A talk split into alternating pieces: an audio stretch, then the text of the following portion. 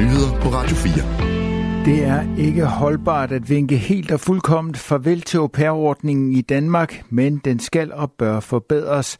Sådan lyder det fra sektorformanden for kost- og servicesektoren i FOA, som organiserer au pair, Pia Heidi Nielsen. Udmeldingen kommer en uge inden SF og enhedslistens beslutningsforslag om at ændre i den danske au pair-ordning skal behandles i Folketinget. Onsdag besluttede de norske regeringspartier at fjerne au pair-ordningen i landet med øjeblikkelig virkning, blandt andet fordi man konkluderer, at ordningen ikke længere handler om kulturudveksling, men billig arbejdskraft. Selvom Norge med det nye tiltag forsøger at fjerne udnyttelsen af den udenlandske hushjælp til en lav løn, er det ikke at foretrække i Danmark, lyder det fra Foras sektorformand.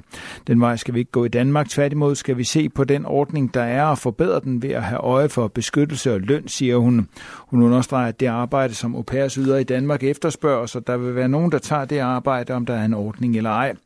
Hvis der ikke er ordentlige rammer omkring det arbejde, så vil dem, der tager arbejde, være fuldstændig uden beskyttelse, og det er ikke holdbart, siger Pia Heidi Nielsen.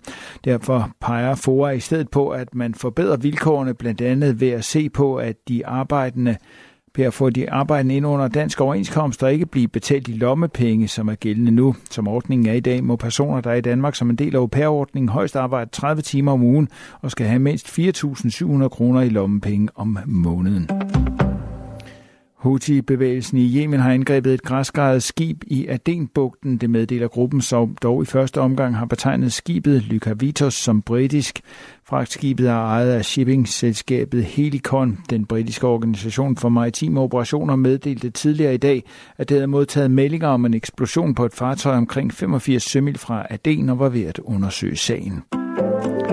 Nu går den ikke længere. Det var budskabet fra NATO-landenes forsvarsminister til Ungarn i dag. Her blev der ifølge forsvarsminister Truls Lund Poulsen etableret et stærkt pres på den ungarske forsvarsminister i NATO's hovedkvarter i Bruxelles.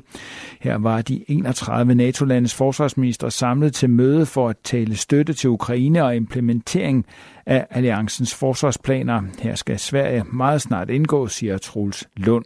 Svensk medlemskab af NATO skal falde på plads hurtigst muligt. Det har været en lang og besværlig proces, som nu skal afsluttes. Vi kan ikke være det bekendt længere. Derfor lagde jeg også selv i dag vægt på, at vi nu skal have en afklaring, så Sverige kan blive fuldgyldig medlem af NATO, siger Truls Lund Poulsen. En dommer i New York har i dag afvist tidligere præsident Donald Trumps anmodning om at få afvist en tiltale, der har at gøre med betaling af penge til pornoskuespilleren Stormy Daniels. Dermed er vejen banet for, at den første straffesag mod en tidligere amerikansk præsident kan gå i gang den 25. marts. Der er i alt 34 forskellige anklagepunkter mod Trump om forfalskning af forretningsdokumenter. Han nægter sig skyldig. Trumps tidligere advokat Michael Cohen har forklaret, at han betalte 130.000 dollar til Stormy Daniels, så hun ikke skulle afsløre detaljer om en affære, hun angiveligt havde med Trump i 2006.